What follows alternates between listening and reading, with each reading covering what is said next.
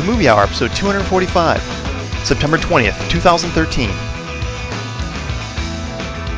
We briefly cover some plots in this podcast, and we definitely swear. Enjoy the show, everyone.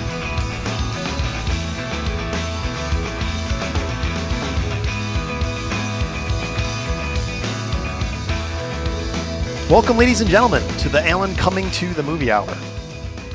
That's really quick. That's a short one. That might be one of our shortest episode names recently. We're going to have to look into that. I am the guy, Greg Maloney. I'm here to protect you from my co-hosts. You're going to need my protection. They're pretty formidable. Sounds like a shakedown already. Yeah. My brother James and everyone's favorite Jeff. Welcome back, mates. Hello. How's it going? Hey, that's a real nice set of headphones there. Too bad if something happened to those. Huh? Would be a shame if they were to fall onto the ground and get a little scuffed up. No big deal. The ear area. Yeah, it's been a while. I'm happy we're back in town talking. I know I apologize for the hiatus for the Movie Hour. I was in California for about a week, and then I got stranded in Denver due to a storm that's still raining in the Boulder, Denver area? I haven't been paying too much attention beyond it's flooding. It's either flooding or on fire. I'm not sure. Right. Which. One of the two. Colorado, man. It's got a rough time. Don't go to Colorado. Colorado, dude. You know? Yeah, you guys. You think Bitches. You think you got something weird going on when you're in California, seeing all the strange shit in L.A., and then there's Denver, the largest fucking metropolis of an airport, and then inside of that, just I don't know, spending $10 on chicken nuggets. I couldn't believe it. Just depends upon how many chicken nuggets you get, really. Yeah. It was crazy. But there has been a lot of things that have happened since we last talked to all of you, and there's been the whole Ben Affleck Batman thing we talked about last week, and him whatever. But the big thing, and it breaks my heart to bring it up, and I know. He's mentioned before, Hayao Miyazaki claims he's retiring. His latest movie, The Wind Rises, which is kind of making its... I think it's going to be out in November, at least early in L.A. and New York, so it can be considered for Oscars. But then we're not going to see it till February. But it's a sad thing. You've got my boy, the guy that is claimed to be the Disney of Japan, who's completely badass and super cool, and... It's unfortunate that if this is real, he says it's real. If he actually commits to being retired, then we may never see another directed movie from him. Which is sad. Are you saying that he's not committed? I don't know. Committed to retiring? I don't know. He always wears that white suits. Maybe he is actually committed. Maybe he's actually Tom Wolfe. Maybe he really is. Or the Colonel. The protagonist in Wind Rises wears white suits too. So there we go. Just talking, thinking out loud here, people. Coincidences? I don't think so. I don't believe in them. I really there's just been too many things that have happened. So it's been it's going to be sad to see him go. And I know I'm probably the latest to the wagon before James and Jeff are anyways too, because I talked to them about seeing it. Jim loves all his movies, right, Jim? I do. Have you seen one movie of his that you didn't like? Transformers 3. Well, don't worry, because they're remaking that, and everything's gonna be fine. So I get it. Transformers. No, he was the one in Backdraft. Backdraft's the one you're thinking Backdraft. Of. So it'll be sad to see him go, and he's been. The Wind Rises is about. A Japanese engineer who's pretty much engineers a new plane that gets used in World War II. So it's sort of brought down some heat on him. So now it's all political and shit. And he's just sick and tired of all the stupid people. He just wants to make movies. Sad. Yeah, it's just sad. He just wants to, say. I think he had there was a quote on some of his announcements for the retiring, saying he just wants to tell kids that this world's awesome. And I think he can pull that off. And he's done a great job. We'll see. Jeff still has to see all his movies. We're about to get him on that immediately. Don't you envy me in that I still get to see them all for the first time? Yeah. Or I pity you because you haven't seen them yet. I could go either way. Yeah. It could. My mind just exploded. I guess if somebody said, I haven't seen Star Wars Episode 4, 5, and 6, I would have mixed feelings about that. Right. Because you got to wonder what, first off, what's wrong with you? Where does that go? Don't you have parents? Do I trust you with watching my children? Like that kind of stuff goes through. Who's your pop culture guide through life? That's a good question. Does everybody have a pop culture guru? Pop culture, yeah. I don't know how, like a medium, a gate. Who is your gateway to pop culture when you were growing up? That's an interesting question. That's my next task. Is we're just gonna go over to Jeff's. Jim, who is your gateway to pop culture? Who is mine? Clockwork Orange style. Yeah. Well, no, I'm just gonna stare at your face while you're enjoying it. Was it Truman or who was it? My pop culture. Truman. No, it was Zombie Give John him Hughes. Hell, Harry. It was who? Sorry. Zombie John Hughes. Zombie John Hughes, very good, very good. I don't know. That's an interesting question, and one I haven't. I feel like it's. I mean, I'm sure everybody's is a few people, but I feel like mine's a massive amalgam. You guys being no small part of that for certain. That's a good. Yeah, I'm gonna think about that. I'm gonna sleep on that. Food for thought, huh? I didn't get much sleep today, so I'm gonna sleep on that, and I'll think long. Who made me a snob? All those bitches, man. Yeah, so movies. What was that? We need to talk awesomeness. James. Well, are we done talking about Hayao Miyazaki? Yeah, I figured the talk about. Yeah, we're done talking about Hayao Miyazaki. Would you like to? Actually, yeah. If I could interject here, because I just want to make you guys feel a little bit better about this situation. I already feel better. I know you guys are feeling a little down about Hayao Miyazaki, and how he hasn't been, or how he's not going to be making any more movies. Yeah. So I kind of compiled a little ad hoc list of other movie people who have said that they were going to be quitting the movies. Right, exactly. And he's said it multiple times before. And I should have, I don't know. I was on the fence about whether I should say all the shit that these people have been in since they said they were quitting, but I've opted not to. Do you have the years of when they said they were quitting? Yes, okay. Right, so Freddie Prinze Jr., 2003, been in plenty of garbage since then. Freddie Prinze Jr. Uma Thurman, 2007. Start at the top. Been in a few Uma Thurman 2007. Been in a few choice features since 2007. Everyone's favorite Hayden Christensen 2005. Still quite active. Hayden Christensen, fun fact, said he would. He's actually thinking about architecture instead. Nice. Mina Savari 2005 continues to act. Hers, in fairness, was more of like a, I don't give a shit about Hollywood and I never really wanted to be an actress anyway, so I might quit. It wasn't like a, I'm done with this. Fair enough. Eastwood said he was done after Gran Torino. Thank God he made the Trouble with the Curve movie because everybody loved it so much. Diane Lane 2008. Really? God bless her. Jamie Lee Curtis, 2006, and there was a little bit of a controversy because apparently, and I couldn't find a lot of follow-up on this, but she said that she was fat and old, so she had to quit. So you, wait. When you say you should have done a lot of follow-up, does that mean you were just Googling Jamie Lee Curtis? Feminist website about it, like how I don't know. I'm not. Listen, that's a rumor that is not attributed anywhere. Don't put it on Wikipedia. Don't. In Philippi, 2010, relatively recent, but has continued to act and also is apparently directing now, too. Wait, who would you say? Ryan Phillippe. Yeah. Actually, funny story, I did watch The Way of the Gun for the first time, which he's involved in. I actually watched it on the plane, which was hilarious to think about somebody like watching that next to me. But yeah, anyways, continue. Not a terrible movie. No. Khan's in that, isn't he? I don't think so. No, it's not Khan. Wait. Which Khan are we talking about, first off?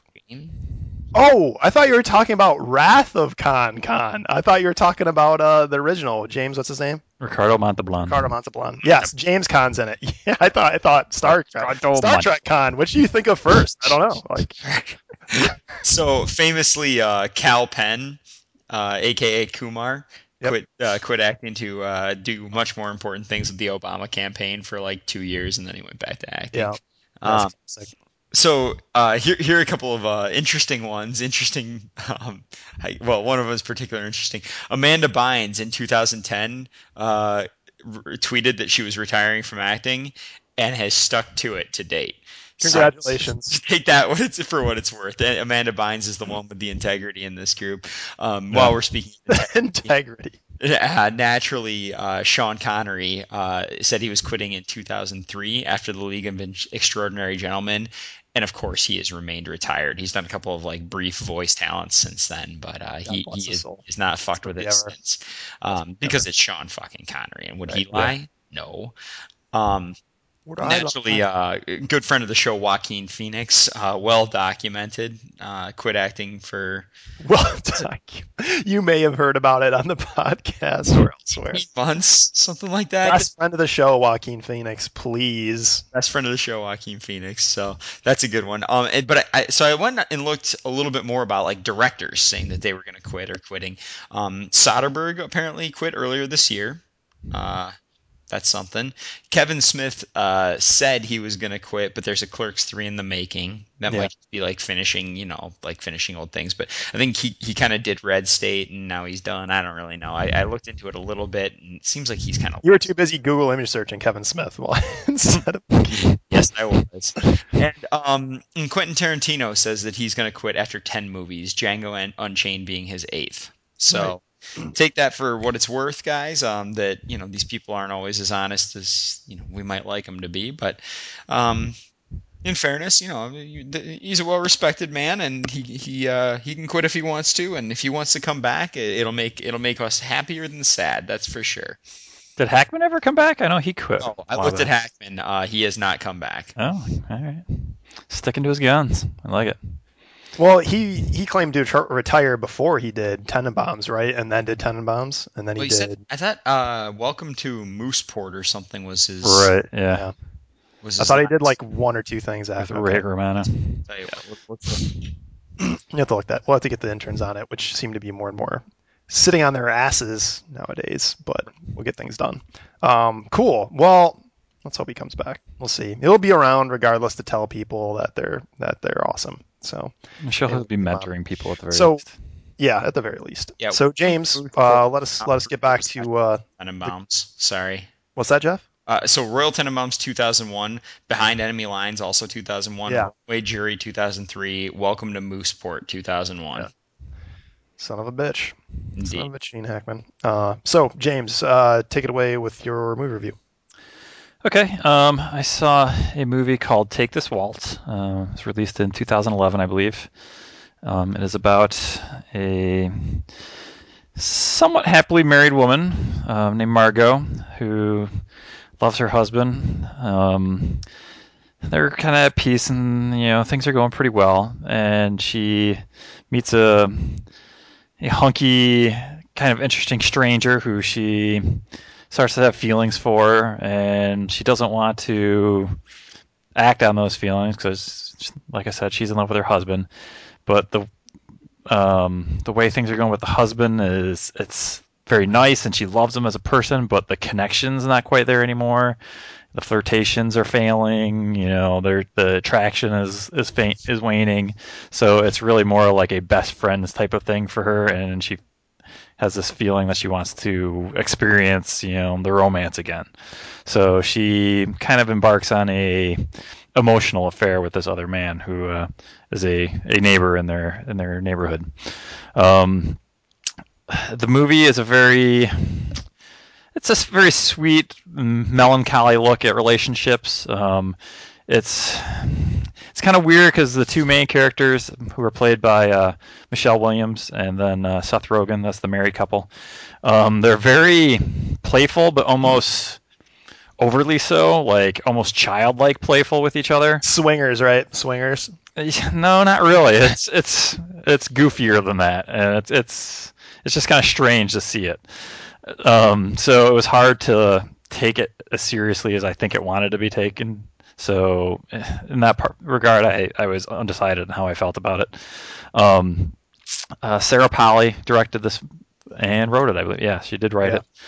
She's done some other things too, but I think she did a pretty good job with this film. The whole film relies on the mood of the film, and she does a really good job of establishing mood with her filming, the background music, all that stuff. And I guess the only I'm laughing because I thought you were just going to say, all right, actually I didn't see the movie. I'm just seeing that. Okay, well, she has this weird technique where, and I still haven't decided if I liked it or not, where she sets the mood for like long establishing shot and then like abruptly ends it instead of like lets it fade into the next scene. And I'm assuming she's doing this on purpose to set up like the like just to kind of keep with the theme of like she, you know, this wife is in this relationship with her husband, but like she's being jarred out of it by her relationship with this other person. So I believe it's, you know, on purpose and, you know, to show that point. But anyway, Michelle Williams does a great job. Seth Rogen does a pretty good job. It's a more toned down version of himself, but he's still the man boy that we've come to know from him. The other man is played by someone I don't recognize from anything else. His name's Luke Kirby. He does a pretty good job as the other man. And then Sarah Silverman is also in it in a minor role as an alcoholic sister of Seth Rogen. Sarah Silverman plays an alcoholic? Yes. Woman after my own heart. Trained at the Jeff Academy. Yeah. One thing that a lot of these people have in common is that they're Canadian. Seth Rogen, Sarah Polly. The film takes place in Canada. Yeah, so there you go. Something kind of amazing happened while you were doing your review. I kind of spent some time looking at Michelle Williams and her resume there on IMDb. Okay. And I realized that she is not the same person as Carey Mulligan. Yeah, it's amazing. Yeah. Two different people. Yeah. Listeners, you heard it here first. They have a very similar face, that's for sure. Yeah, I really thought that they were the same person in some weird way. It's 19 New York, man. It's 19 New York. Did they play each other in that movie? No, but that would be awesome. Definitely could have. Would have been appropriate. Yeah, that's a pretty amazing realization there, Jeff. Amazing. All right. So, sorry for everyone that had to take a second inside my brain. I just realized after Jeff was saying that Seth Rogen is not the same person as Seth Green. So that's happening too. Fuck you. Nice. But, yeah. So anyway, back to the movie. Yeah. So it's a good look at relationships. If you're in the mood for something, you know, just kind of toned down and a little moody, then I think you'll enjoy this one. I enjoyed it. So sounds. So it's not. Sounds like a romantic comedy. Is it a romantic comedy? No, it's more of a romance, straight up. Like, there's some comedic elements, but there's also some dramatic elements. Comparing this movie to another movie, which movie would you pick? Like, which one's most alike, anyways? I think it's kind of like in the vein of a, without the gimmicky part of it, kind of in the vein of a 500 Days of Summer. Understood. Cool. Very interesting.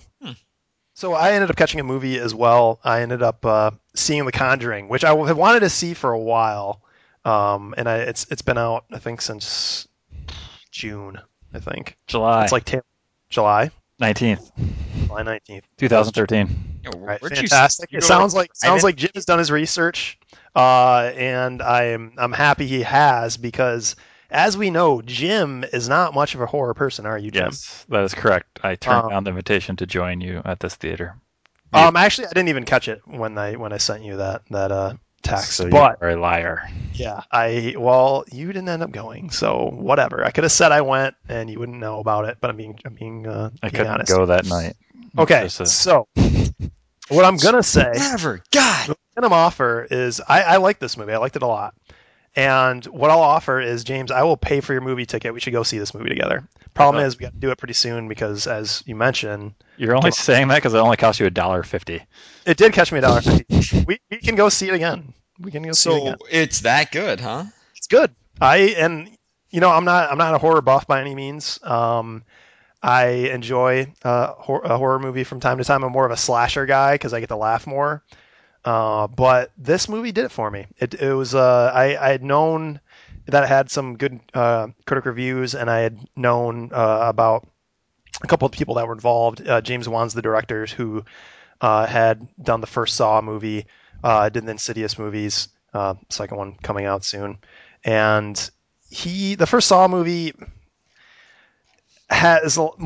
is different compared to. This because this movie's kind of a throwback. It's set in 1971, which was, you know, horror movies in 1971's cooler already. Right.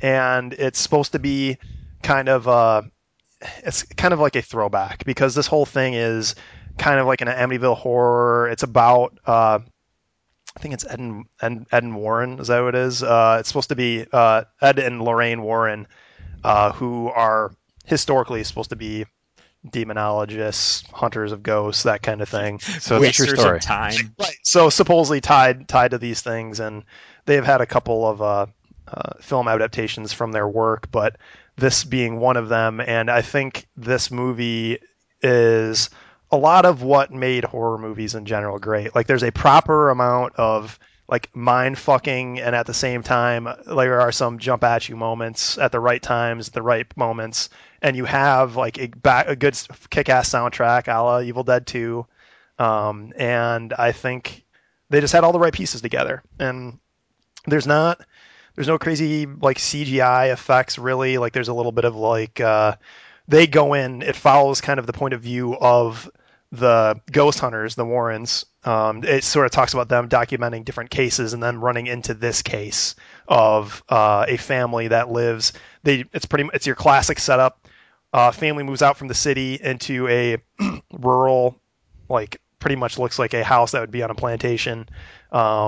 They move in. It's the parents and 5 girls. They find like the boarded up cellar, all that shit. Like, it's borderline. Just sounds like Cabin in the Woods, but without being like tongue in cheek. Right. Exactly. It's borderline tongue in cheek. It's so script, like it's so to that kind of script, but they do a very good job walking the line where it's serious.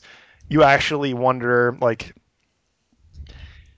you feel for the characters and you wonder if, you know, who's going to die, who isn't. You kind of play that game, and it does more than just jump at you, and I think that was great about it. I didn't even like at the theater I saw it, and it was even there were some technical difficulties during the viewing, and all like it wasn't the best scenario, and I still really enjoyed it.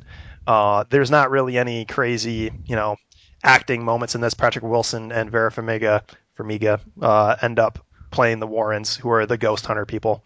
Lily Taylor and Ron Livingston are the parents of the 5 girls. And then you end up with a couple of other characters that come in and out. But in general, I think the person that had the hardest job was Lily Taylor, and she did a great job. She just... I feel like she is the perfect person for a horror movie. Like, she has a very, like, honest face, I guess is what I'd say. Like, oh, I don't want anything bad to happen to Lily Taylor. She's the best. She was really sad in High Fidelity. Like, that's true. Yeah, and I guess I don't want to spoil too much of it. I didn't know all that much specifically about the story going into it, but I will mention there are a couple other things that go into this movie that seemed almost like cheating, but they made them work. And this is, so it goes back to like the whole, oh, there's a boarded up cellar. There's all these things. They have some of these girls out of the 5 girls. One of the girls sleepwalks. So yeah, that's a tool in the chest. Right. Yes, that's super easy. And then they also play a really creepy game that Jumanji. Seems like it would be cool. Yeah, they play Jumanji, which leads to the sexy results, obviously.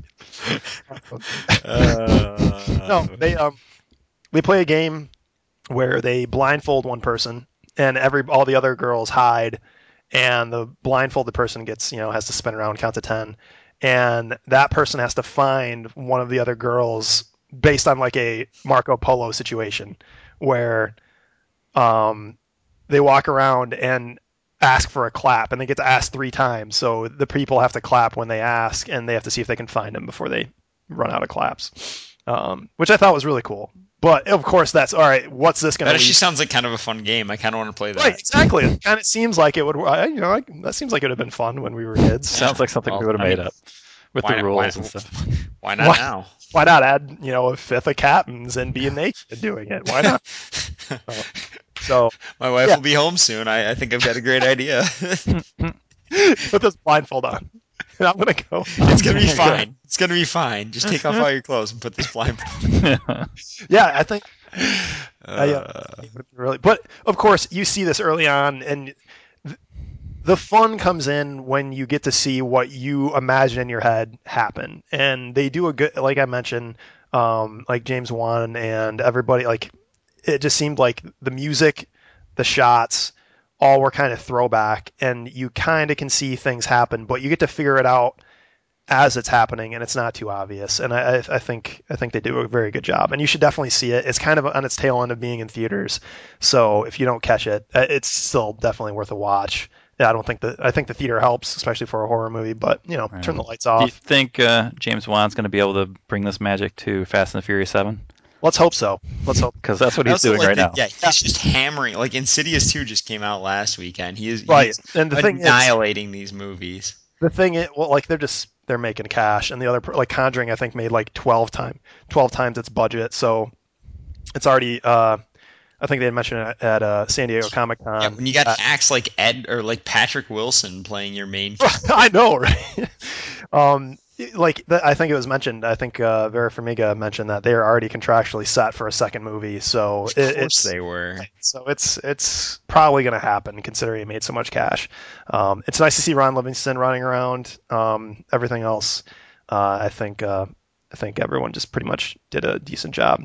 Nothing was really asked of anybody much other than Lily. So, I think is Lily Taylor a friend of the show yet? We should talk to her people. We'll have to get her on board.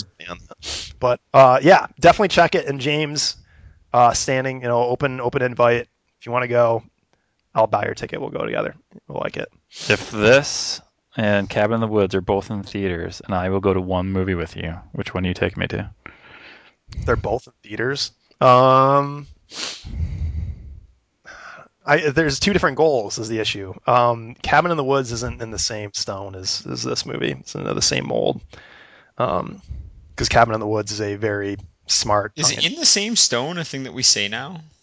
No. It is now. Don't worry about it. It's fine. It's just thinking.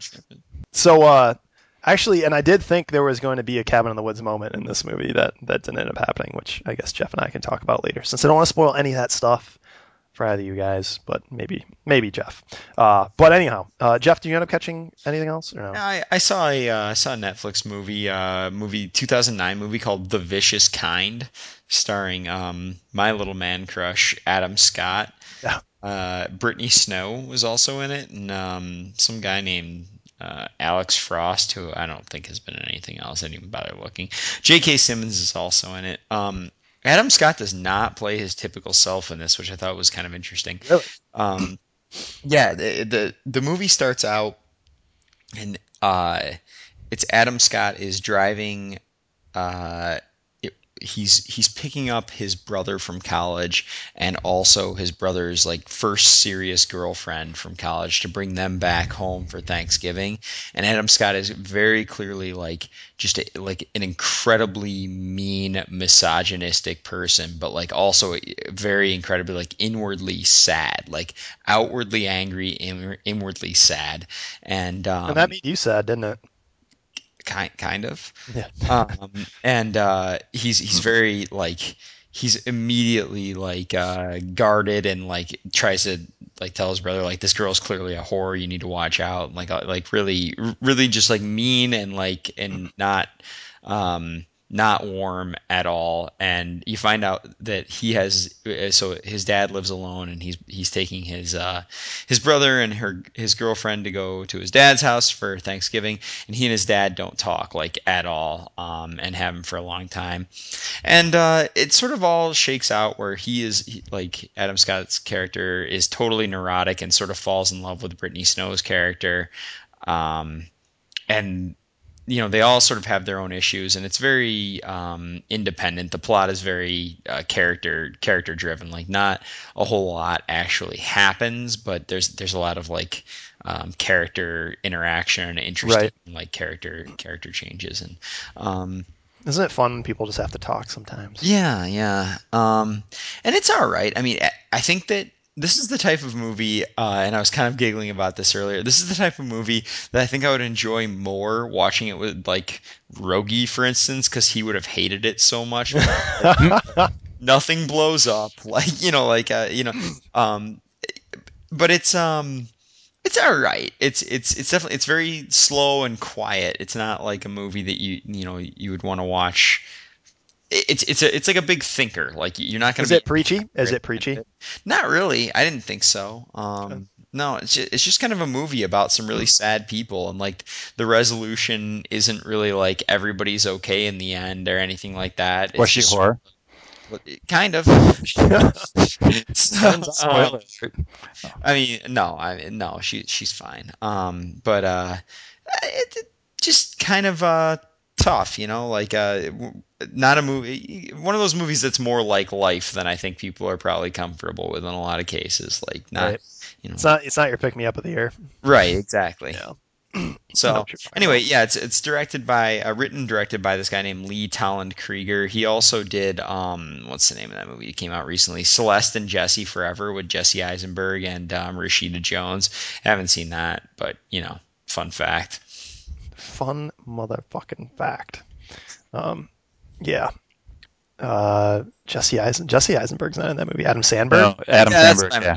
They do look the same though. This is another way we could do this. Let's make this quiz up. God. And Rashida Jones, dude, she's gonna be in front of the show sometime too. Looks like Rashida Jones. Nobody. Quincy Jones. Nobody. If Rashida Jones looks like Quincy Jones, she wouldn't be. Oh, that'd be awesome. We're friends, Quincy. We're still pals. Okay. All right.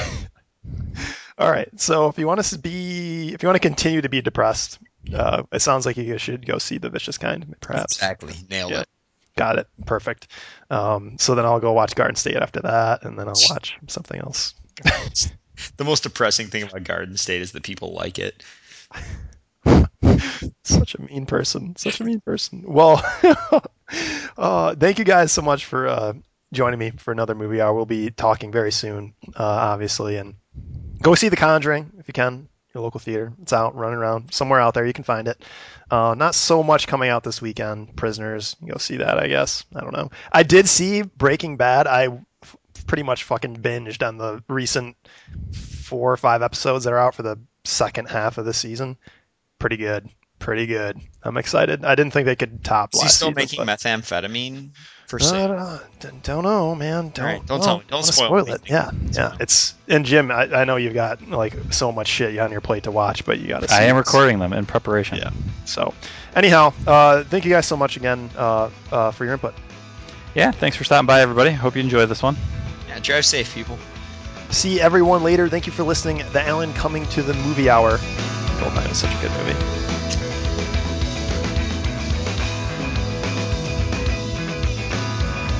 I still can't believe Michelle Williams and Carey Mulligan. They do look a lot alike. Yeah. Like I would have said the same thing. You mentioned it actually, but yeah, they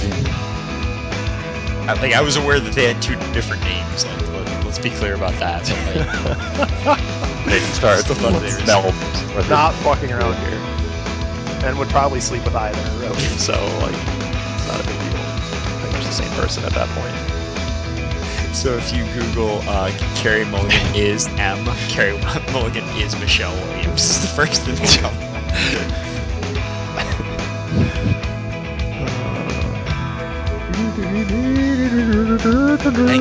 It's prettier now that I'm seeing them side by side in plenty of pictures. That's what we should do. We should make a quiz out of people that look fucking similar and ask which one's in which movie. It's a great idea. Nick Nolte was totally in Lethal Weapon. Exactly.